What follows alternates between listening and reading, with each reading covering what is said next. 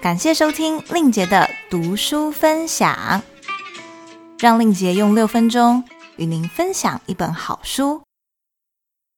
今天要介绍的书是几年前非常热销的一本，书名是《情绪勒索》，作者是周慕姿。以前我认识一个超级喜欢情绪勒索别人的人，当年还没有“情绪勒索”这个词啦。所以，虽然在那样的互动中很痛苦，却不知道可以做什么，也不知道这是一个人际关系常见的现象。后来有朋友送了我这本书，看了之后，我就觉得啊，写的根本就是我的故事嘛。但大家知道吗？如果是正在被情绪勒索的人，一时之间要逃离这种状态，没有这么容易。现在我长大了，我解脱了。终于可以比较客观来看这本书了，所以想特别跟大家分享一下，到底什么是情绪勒索呢？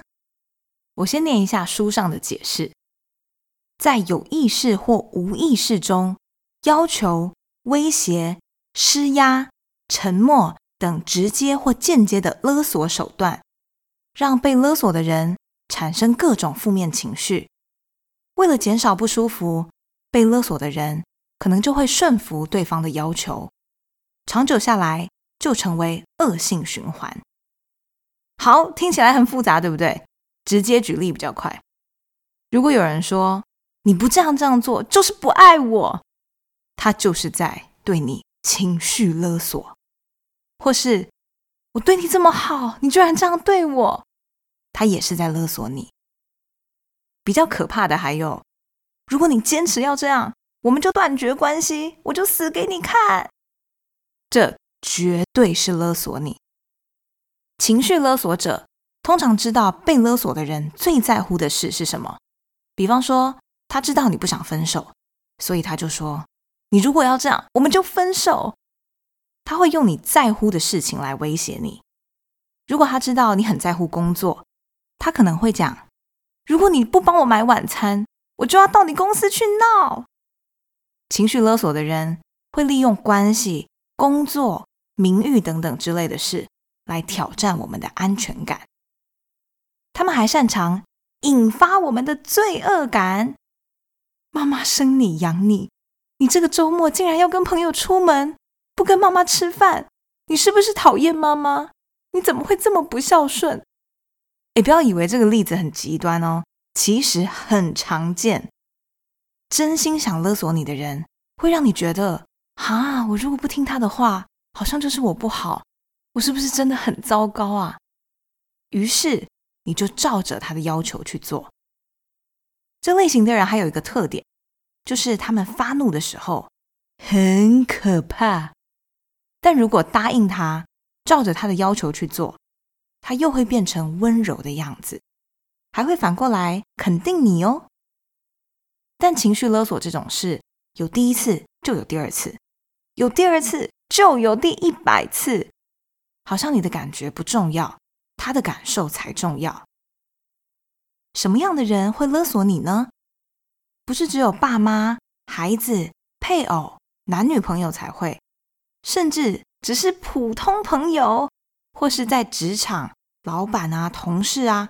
都可能是勒索你的人，他以为他有权利干涉、影响或是决定你的生活。你如果没在五分钟之内回我讯息，就表示不在乎我这个朋友。你如果晚上不跟大家一起去酒吧喝酒，就是看不起我们这群同事。奇怪了，我在乎你，也不一定要五分钟之内回话吧？我看得起你。也不代表要用喝酒证明吧？对，这是脑子清楚的时候。但实际上，是不是有很多人一被情绪勒索，立刻就范呢？总是尽量满足别人，反而忘了自己，那就是被勒索了嘛？怎么办呢？这本书告诉我们，唯有你接受勒索，这场交易才会成功。怎么样可以不接受勒索呢？就是要提升自我价值感。我们不是要靠别人的肯定或是评价才能活着。嗯，你觉得我不好，那又怎么样？我觉得自己很好啊。练习重视自己的感受，不要害怕面对冲突，想说好了好了，不然他又要生气或不开心，那我配合啦。哎，真的不用什么都配合好吗？这不是自私哦，因为会勒索你的人，常常也是不知道如何处理自己的负面情绪，所以把这种压力转嫁到你身上。如果我们只是一味配合他，对这段关系是没有帮助的。最后，我要讲一句很恐怖的话，那就是：其实我们也可能是勒索别人的人。不要每次都以为只有自己是受害者。有时候，我们也会用这种勒索的方式与人沟通。请拒绝情绪勒索，让生活更健康。新的一年，祝福大家平安喜乐。令姐的读书分享，我们下周再见，拜拜。